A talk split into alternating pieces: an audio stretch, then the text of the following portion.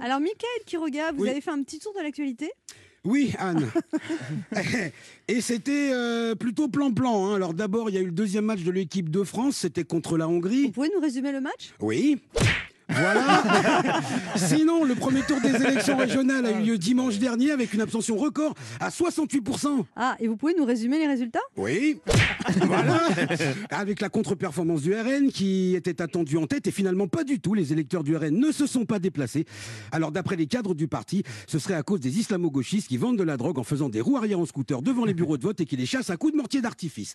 Voilà. Alors si on parle de contre-performance, bien sûr, il y a aussi La République En Marche qui a encore moins convaincu. Et pouvez nous vous en résumez les raisons ? Oui, bien sûr, mais est-ce bien nécessaire ? Bah oui. Bon.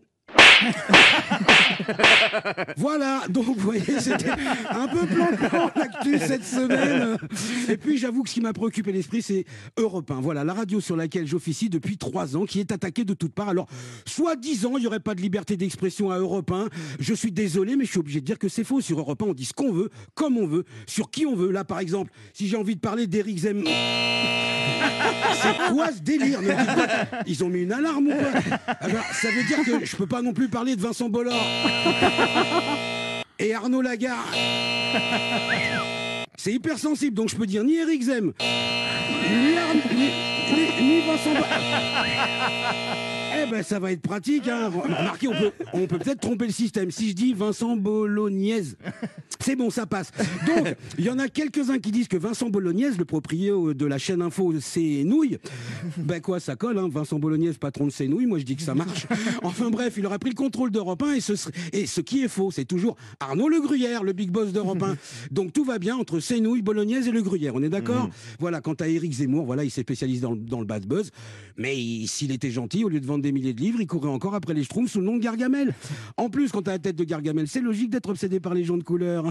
Voyez. Sinon, Zemmour, il est comme tout le monde. Si on le blesse, il saigne. Si on le chatouille, il rigole. Comme tout le monde. Je me suis même laissé dire qu'à Noël, Éric Zemmour, il accrochait des petites boules de Noël et des petits angelots sur son cactus. Alors, je sais pas. Alors, je sais qu'il est question, pardon, qu'il se présente à la présidentielle, mais je ne suis pas inquiet. En deux mille dix-huit, le livre d'Éric Zemmour caracolait en tête des ventes. Il avait été détrôné par le livre de Riyad Satouf, L'Arabe du Futur. Alors, Éric Zemmour détrôné par un arabe. Bon ben c'est officiel, hein. Dieu existe et il a de l'humour.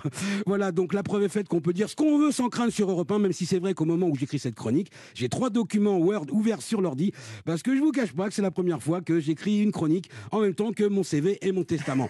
Alors, pour être sincère, je ne sais pas si la liberté d'expression est plus ou moins attaquée sur Europe un qu'ailleurs, mais ce que je sais, c'est que si vous avez entendu cette chronique jusqu'au bout, ben ça veut au moins dire qu'a priori sur Europe un, on peut encore se moquer de tout, même d'Europe un et de ses boss.